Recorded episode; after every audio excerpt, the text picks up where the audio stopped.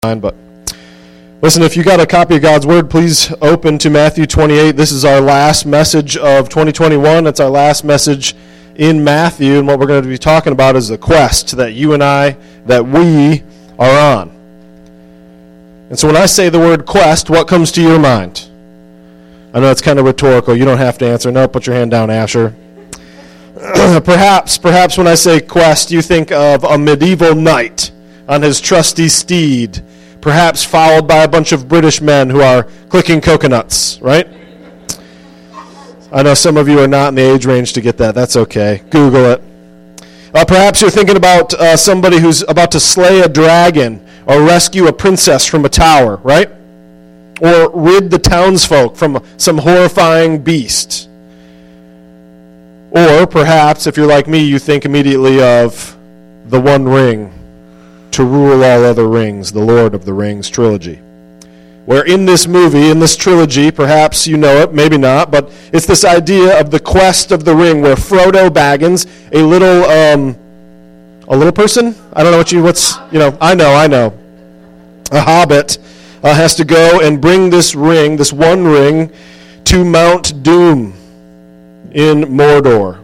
And so he leaves his home in the Shire of everything he knows, all the peoples that he knows, and he's called out on this quest. And you'll have to watch the movies or not to see, or read the books to see if he finishes this quest. But the point that I'm getting at is this when I say quest, maybe you think of something in your own mind. But all of us love the idea of an adventure. I don't care how old we are, we love the idea of just having freedom and free range and maybe going on, an, on a journey, and especially when the child in your heart, we love the idea of a good adventure. All of us, even at least once in our life, have dreamt about being on some sort of a quest.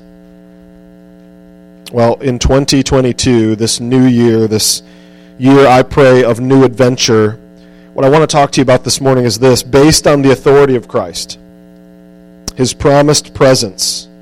We are both to be about the business of we are to be on the adventure of, we are to be fulfilling the quest of not only sharing the good news of the gospel, but actually making disciples. And maybe you think to myself, or maybe you think to yourself, and you're saying to me, Pastor, that doesn't seem like a quest. Well, let me ask you the question then are you doing it? Are you a part of the adventure? Do you even know if it's a quest or not? Now, this quest is usually called the Great Commission. However, this Great Commission, although a Great Commission indeed, is no greater than any other command we see in Scripture, is just one of many. And yet, I think for many of us, we tend to think of it either too loftily or too littly. And so, as we look at this today, I want to talk about this quest that Jesus has placed us on. If you're a believer in Jesus Christ, you are on a quest. You are on a mission. And I want to talk to you basically four reasons why we ought to be fulfilling that mission promises, things that we can think of as we think about this quest, this great commission. But before we jump into God's word, will you please pray with me? Let's pray together. Our dear Lord Jesus, you are our Savior. And so we come to you this day with our hearts open before you we ask that you would expand our perceptions of you. That you would grant us a quickening of our of our hearts by your Holy Spirit. That you would send your Spirit within us so that we have a greater purpose and a vision in our service to you. Reinvigorate us, we pray, after your kingdom, for your glory, for your people. Even this very moment, God, we would ask that you would do this because we know that you're worthy. We know that all people of all nations should and one day will glorify your name. And so we ask that you would receive our praise and that it might be found favorable to you and that we ourselves might be numbered among these great multitude even this very day. I guess, God, our Father, what I'm asking for for myself and for these people who happen to hear me today is that you would give us a fresh wind and a fresh fire we ask this by the power of your Spirit, in the name of your Son, for the glory of your kingdom. Amen.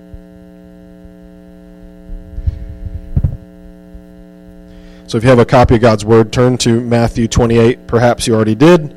I got to stop saying perhaps. It's my vocabulary crutch today. count how many times and tell me after the service, okay? Help, help me, help me help you. So Matthew 28, 16 is where we want to start, and I want to read that with you. It says, Now the eleven disciples were in, uh, went to Galilee, uh, to the mountain to which Jesus had directed them. First and foremost, we see that there's only 11. Judas is gone now. Uh, secondly, uh, they're going to Galilee. Remember last week's sermon where they said he's going to meet you in Galilee? This is where he's directed them to go. So this is where they're going. They're seeking to be obedient. They're going to the mountain. We don't know which mountain this is. I don't think it's really important for today's text. And uh, this is where Jesus has directed them. Verse 17. And when they saw him, they worshipped him, but some doubted. Now, that word is interesting. It's actually hesitated there. And maybe you're thinking immediately in your, in your mind of Thomas, who was, you know, the famous, most famous doubter among all of us. And if we're honest, you know, I think we're all Thomases from time to time. But verse 17 says this, and it's very interesting there. When they saw him, they worshiped him as God, fully God, fully man, and now in his resurrected divine state. And yet some, it says there, hesitated or doubted or weren't sure what to make of him. Now, this is the meat of today's text, 18 through 20, is really what I want to talk about this morning, but I wanted to set the context for you. So, verse 18 And Jesus came and said to them, All authority on heaven and earth has been given to me. Verse 19 Go therefore and make disciples of all nations, baptizing them in the name of the Father and the Son and of the Holy Spirit. Verse 20 Teaching them to observe all that I have commanded you, and behold, I am with you always to the end of the age. Give me just a minute. I need something to drink. Some of you thought I was about to answer that phone, I think, maybe.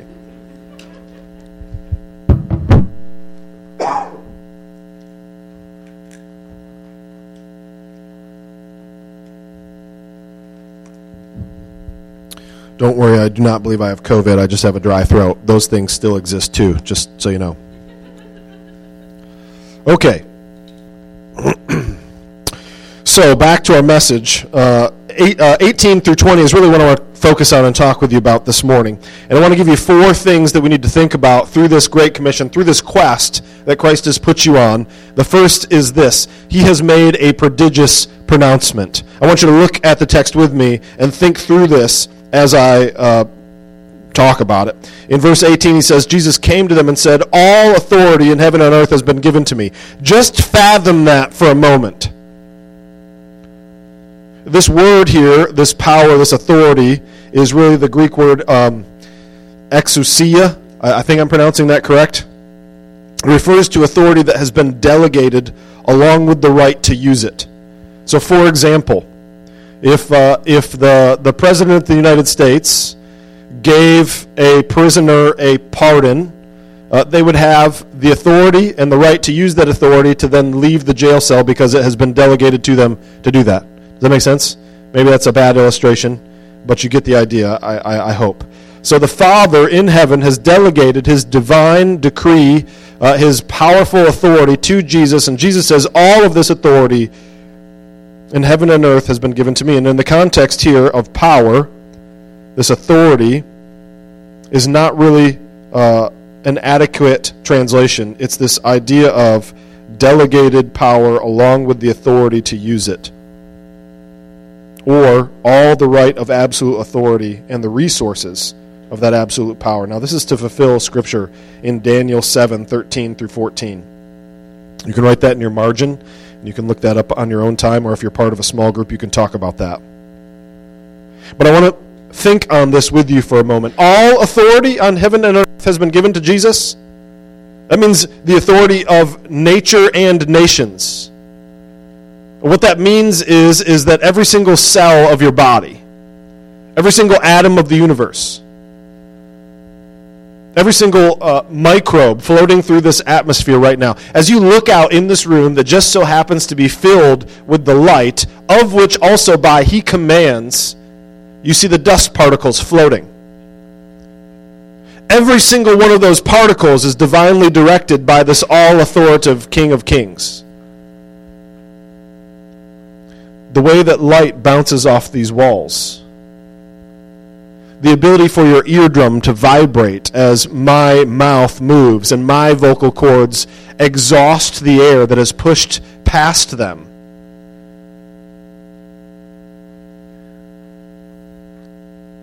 all scientific disease or disorders.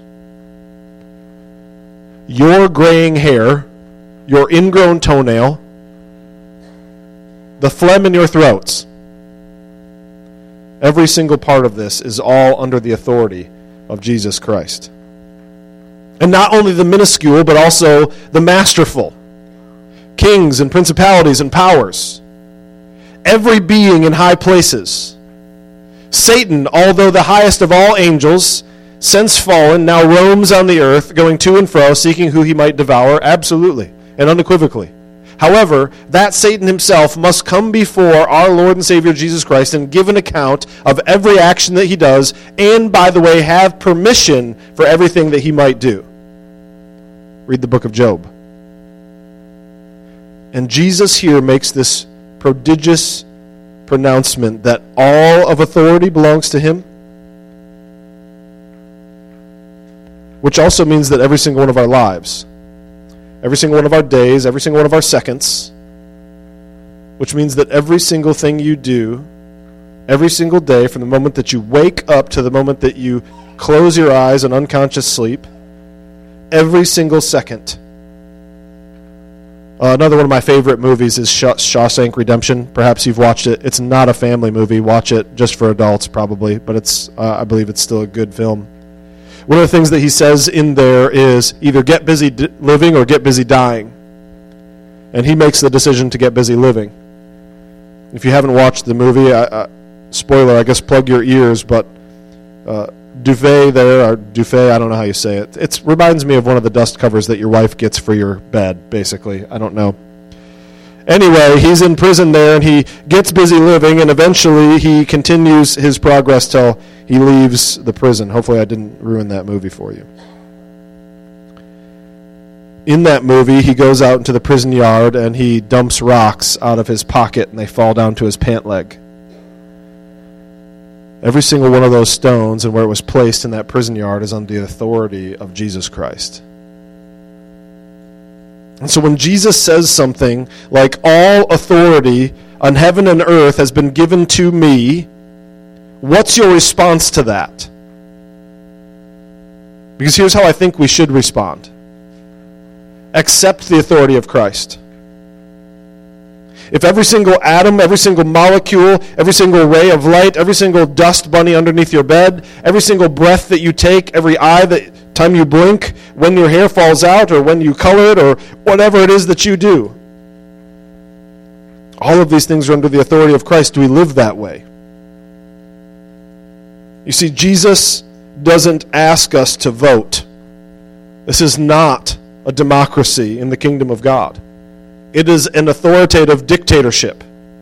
And praise be to God that He is a loving, fair, just, good, holy, righteous God. And so it really doesn't matter this morning if you say, well, He says He's Lord. No, no, no. He is Lord. It doesn't matter if you decide to obey Him or not. It doesn't change the fact that He has authority over you It doesn't change the fact that he will one day judge you based on his authority, of which he says rightly he possesses, of which rightly the Father has given to him, of which rightly was received on him upon the resurrection. And so I want to ask you this morning how big is your God? I mean, is your God the one who said, Let there be light, and then there was light? Is your God the one who can do that and yet somehow does not have the ability to fix the things in your life? Or heal your disorders? Get you past the sins, these hang ups, habits, and whatever you got going on in your world? Is your God not big enough? Do you say things like, well, you know, it's because my father or my mother, it's just the way that I was raised? Is your God not big enough to overdo or outdo the things that you learned in your household when you were a child? How powerful is your Jesus? When this Jesus says that all authority on heaven and earth has been given to him, do you live your life every day in recognizing that? Because I can tell you, if I'm honest, I sometimes forget. In fact, there's often times where I come home and I'll say something to my wife. Something didn't go the way I wanted it to at work, or something happened, whatever. And I come home and I'll complain to her. And I forget. My Jesus rules the universe.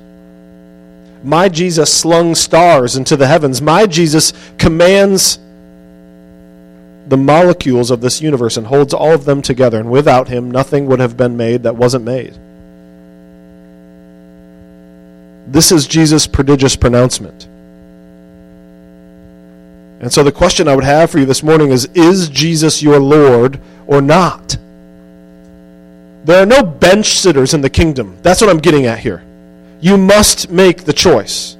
You can either say, Yes, He's my Lord, He's all powerful, I will follow Him no matter what it costs me because He deserves it and He's authoritative and He said so. Or you're going to say, No, no, no, I'm going to choose my own way. That's the thing that saved my soul in Matthew earlier when we said, Some of those will stand before God and He'll say, Depart from me, I never knew you. And they'll say things like, When did we not do this? or When did we not do this? And what He tells them is that He never even knew them. Because He says all authority on heaven and earth belongs to Him, and we say, Except for, and then you fill in the blank. And so either he is Lord or he is not. Jesus came to them and said, All authority on heaven and earth has been given to me. And so the first thing we must do is accept his authority. The second thing is this is he gave us a prescribed pursuit. If you look with me at uh, 19 and 20a, here it says, Go therefore. So his direction to us, what we call this Great Commission, what I am referring to today is the quest that we are all on, whether we want to be or not if we claim the name of Christ. This is his prescribed pursuit for you. Every single day that you are here on this blue orb that's spinning through the universe, it is your duty to do exactly these things. He says, Go therefore. Now, you may know this if you've heard other sermons about this. This Greek, this word go, is this present participle that means kind of as you are going. And I think a lot of times we get hung up there. And all we do is focus on evangelism the go, the go, the go part of it, when in fact the command here is really make disciples, teach the nations. He says, Go therefore and make disciples of all nations, baptizing them in the name of the Father, the Son, and the Holy Spirit, teaching them to observe all that I have commanded you. This authority could not come from a higher source. And the one thing, the last thing in the book of Matthew before Jesus disappears back into the heavens, the last thing he gives is this challenge to us. He tells us to take this gospel to other lands. And when we do so, by the way, we have every right to do so. So, beloved, I don't care what your employer says because there's a higher authority. And, student, I don't care what your teacher or principal or what do you call him? Schoolmaster? Schoolmaster's not it. I don't care what he's called because it doesn't matter. Superintendent, that's it. Super. I don't care what they say because we have a higher authority. I don't care what the government says. The church is not under their authority. We have a higher authority, and this is not a political message. This is a Christian message. This is not a message on school or vaccines or whatever it is that you think that I'm talking about. What I'm talking about here is the quest of the Great Commission that we have been ordered to go on. And so it does not matter if other nations do not want us bringing Bibles in. It does not matter if they do not want us giving to this. Um, audio Bible so that these people can listen to this. We have a higher authority, and our authority is the master of the universe. The sad thing is, is that there are untold millions who are still yet untold. See, this call to be a disciple of Jesus is not a call to comfort. It's not a call to come and be baptized and then sit and hear. If we're not careful, this quest that He has given us will turn into quicksand. We'll become stuck and lethargic, and all we will do is show up on Sundays to get our fix, to pay our tithe, to get patted on the back by other Christians who are doing religious duty, and then we'll go about our way. Dawson Trotman wrote a book called Born to Reproduce. This is what he says in there. He comments on our the church culture today. This is what he says. The curse of today is that we are too busy. I'm not talking about being busy earning money to buy food. I'm, I'm talking about being busy doing Christian things. We have spiritual activity with little productivity. He continues a little later and he says, The gospel spread to the known world during the first century without radio, without television, without the printing press, because the writings of the apostles produced men who were reproducing. And so I want to ask you this morning where are the disciples?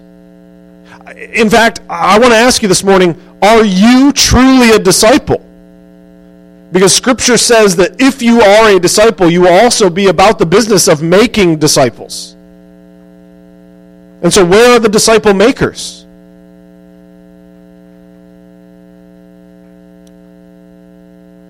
Can we truly call ourselves disciples of Christ if we are not fulfilling his command to those who would be his disciples? You see, many churches have just utterly abandoned this pattern.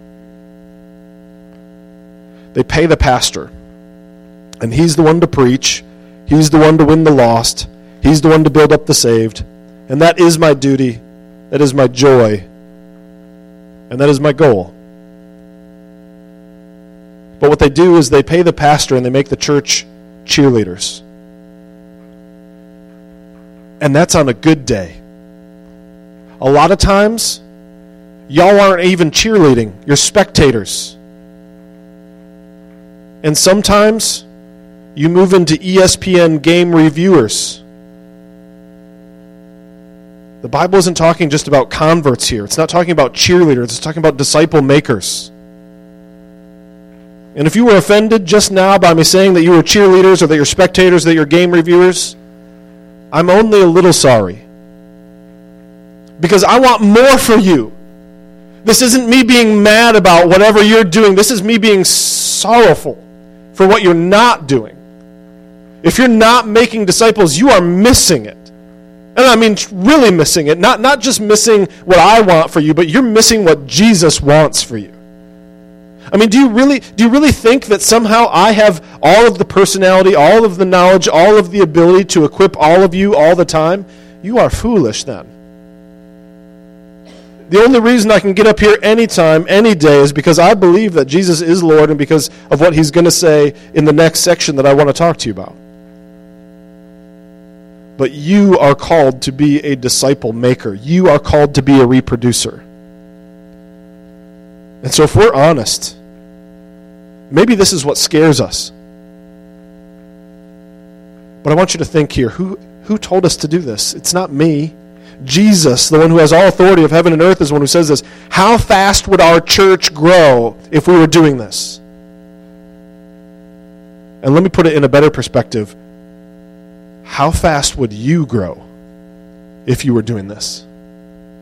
Because numbers are great, but mile wide and inch deep is not what Jesus wants for us. And so maybe this scares you. And so I'm going to give a, a selfish plug. You know how sometimes you listen to a podcast and they interrupt the podcast to then sell you a product? Well, this message is brought to you by Life Groups. Life Groups is an amazing way for you to do exactly what we're talking about this morning. Life groups happens to be how you can help people become better disciples. And by the way, if you're willing, they can help you become a better disciple too. And so thank you for tuning in today. This message is brought to you by Life Groups. But because of this prescribed pursuit, we ought to be fulfilling the command of Christ. We ought to be holding one another accountable, praying for one another seeking after one another when we don't see each other here on Sunday, calling each other. But here's the other thing that I know and I understand Jesus has 11 because we can't all have 50 friends. We can't all have 100 friends. A lot of you don't know everybody's name, and you come up to me sometimes and you say, Pastor, so and so who looks like this, what's their name? And I tell you, and that's fine. And I love to do that. That's great because you know why? That means new people are here. But you can have 11 close people. You can have 16 close people that you really do life with. That's what it means to be a disciple maker. That's what it means to be a disciple. And so if you are scared of that, man, I just pray that you would give it a chance. Because do you not believe that this Jesus who has all authority knows what's best for you? That brings me to the third head of this. He gives us a powerful promise. Look at Matthew 28 20 then for the part for the second part of that. And behold i am with you always even to the end of the age or to the end of the age. We are not called to go into any cities or slums or arctic wastelands or equatorial jungles or any place where we are beyond the scope and the reach of our god king jesus christ. So when you think of these missionaries, when you think of these foreign lands, and you think to yourself, man, I could never go there, you're right, not by yourself. But that's not what you're called to do. You are called to go with Christ. You're called to go with Christ into your school. You're called to go Christ with Christ into your family. You're called to go with Christ into your workplace. You are called to be with Jesus, who says, I will never leave you nor forsake you. In the terms there, this Greek word for always means uh, it's, it's only here in the New Testament. What it means is this. This is, this is interesting. If you're a note taker, you're busy writing down what I'm going to say in a minute. Just wait for me to say it, then write it down. I clicked too early. In the Greek, what this means here is the whole of every day. This always. Every second of every day.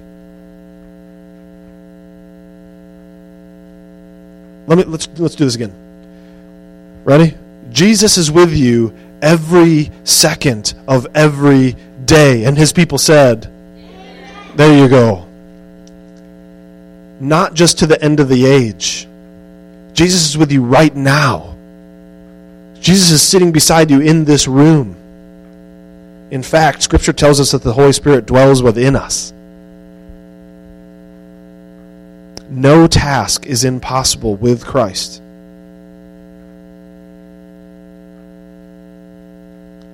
And then look at the text with me. He says, always, every moment, without fail. And then he says, I am not I will be, not I may be, not I could be, not if you cross all your T's and dot all your I's, not if you fast regularly or tithe a certain amount or come to so many services, not if you're doing a certain kind of missionary work and not another kind. What did he say? No matter what you do, all things, do all things to the glory of God. Whether you eat or drink, whether you sleep at night, whether you get up in the morning, whether you have narcolepsy or insomnia. It doesn't matter. Christ is with you in all things and he can use all these things. He is always with you. It's definitive.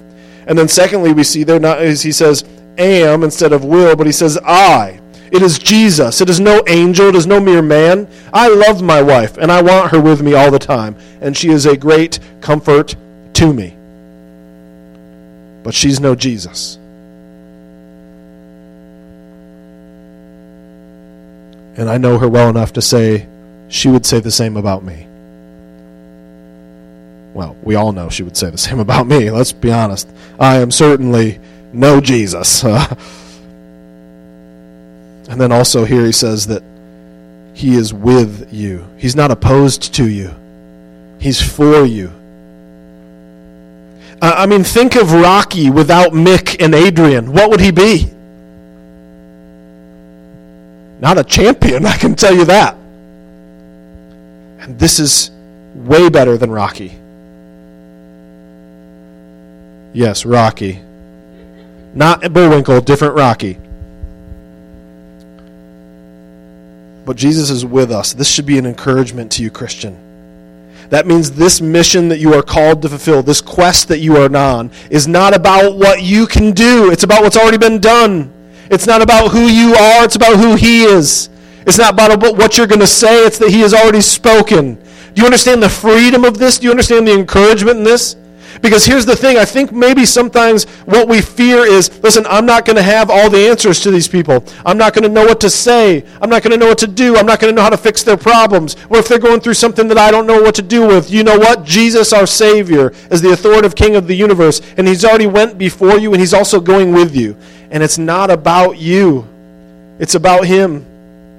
And so you can go into these situations and you can say these things, and you'll be amazed that when you actually put yourself there, how God steps in. Ephesians 3:20. Now to him who is able to do far more abundantly than all that we ask or think, according to the power at work within us. I'll let you in on a secret. I don't have all the answers either. I don't always know what to say. Come long enough and you'll know that, even from the pulpit. If you were here for Christmas Eve service, you know that all too well. But Jesus does. This is his powerful promise. And so that's why we can trust in the presence of Christ. We can trust in the power of Christ because he is unfailing. Final head of the message. This is his perfect plan. I want to read to you an excerpt. This is what it says Who are we to go to another people group or even co workers and tell them that they are following false idols and that if they don't turn to Jesus, they will die forever? The world views this as arrogant. And even as far as many people in the church are concerned, communicating this to people makes no sense.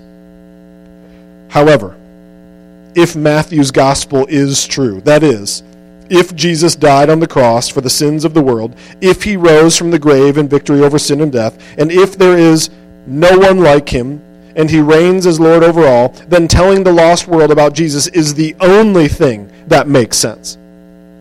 What doesn't make sense is millions of Christians sitting back and saying nothing to the nations Instead, we ought to go with confidence, knowing that the one who sent us is sovereign over all and worthy of worship from all. And since he has all authority, we can obey him without fear then. Matthew 18 through 20 says this. And remember, now I like to think of it this way. Perhaps. I think I stopped until then, but there's a, there's one at least. Perhaps Jesus was actually on the same mountain that he was transfigured on. What if that's the case? And so on the same mountain that three of them saw Jesus transfigured is the same mountain that Jesus tells them, you know that authority, you know that brilliance, you know that magnificence that you three saw beforehand? This is what I command you to do with it. And this is who I am now. And Jesus goes and he tells them, All authority on heaven and earth has been given to me.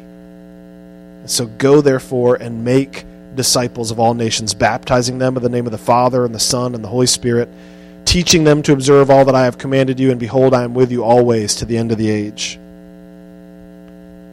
You see, Paul talks about this, and here's how he puts it We have this treasure in jars of clay so that the surpassing power belongs to God and not to us. This is why this is his perfect plan.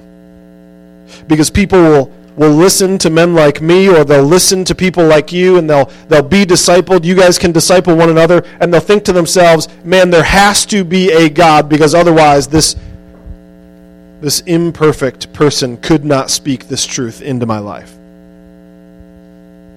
This Jesus, who has all authority, has chosen in his divine decree to equip and send us, you. And I don't know about you, but I think that that's crazy. Utterly crazy. If you haven't heard my testimony, here's the very short version of it. I got into a lot of trouble, did a lot of things, pursued the flesh in all kinds of ways, whatever that means to you. That that's how what I was doing. And then from there, Christ saved me. And then people asked me to start speaking. And I thought, you're absolutely crazy. Do you have any idea the stupid, ignorant, sinful things that I've done in my life? If there's anybody who, who shouldn't be telling people about Jesus, it's probably me. And then eventually it got to the place in my life where I knew that if I did anything else, I was sinning against God because He had called me to do this. Now, maybe He hasn't called you to do this, but He's called you to do that to go and make disciples, whatever context that looks like to you. One of the best ways that myself and that this church is trying to equip you for that is something like life groups. But you can make disciples because Jesus works in you. In you, through you. And so, yeah, this quest, there's no princess in any tower. There's no dragon to slay. There's no coconuts clapping in the background. But this story has been written and finished a long time ago. And your quest and your joy is simply you get to be a part of it. This Jesus who saves has asked you to be a part of that process. He's done that through his prodigious pronouncement. So I want to ask you are you going to accept the authority of Christ? He's done that through his prescribed pursuit. And so I want to ask you are you prepared to fulfill this command of Christ? He's done that through his powerful promise. And I want to ask are, are you prepared to trust in the presence of Christ? And he's done that through here, his perfect plan. So I want to ask you are you ready to rejoice in the works of Christ? To close, Mark Twain said, A lie can travel around the world while the truth is still lacing up her boots. Well, our truth is truth. Our truth is not just a truth, our truth is the gospel of Christ. And so, to quote another famous person, Nancy Sinatra said, These boots are made for walking. So let your quest begin. Let's pray. God our Father in heaven, we do thank you. But firstly, we ask you to forgive us. I know for myself, as I preach this message, I think of times where you have called me to disciple or be a disciple, and I have turned my nose up or turned my back upon it. So, God, I ask for you to forgive me. Forgive me for my failures. Forgive us as your church for, your, for failing you in this great commission of making disciples. Do not allow Satan to use that as a way to lie to us and tell us we ought not even to start. But rather, give us your grace. Give us a fresh wind and a fresh fire that we might begin today. God, let us long for and look for ways to disciple one another so that we might actually be true disciples of your Son, Christ Jesus. You have called us to be disciples. Let us fulfill your command. That's in your name we pray. Amen. Let's stand and sing.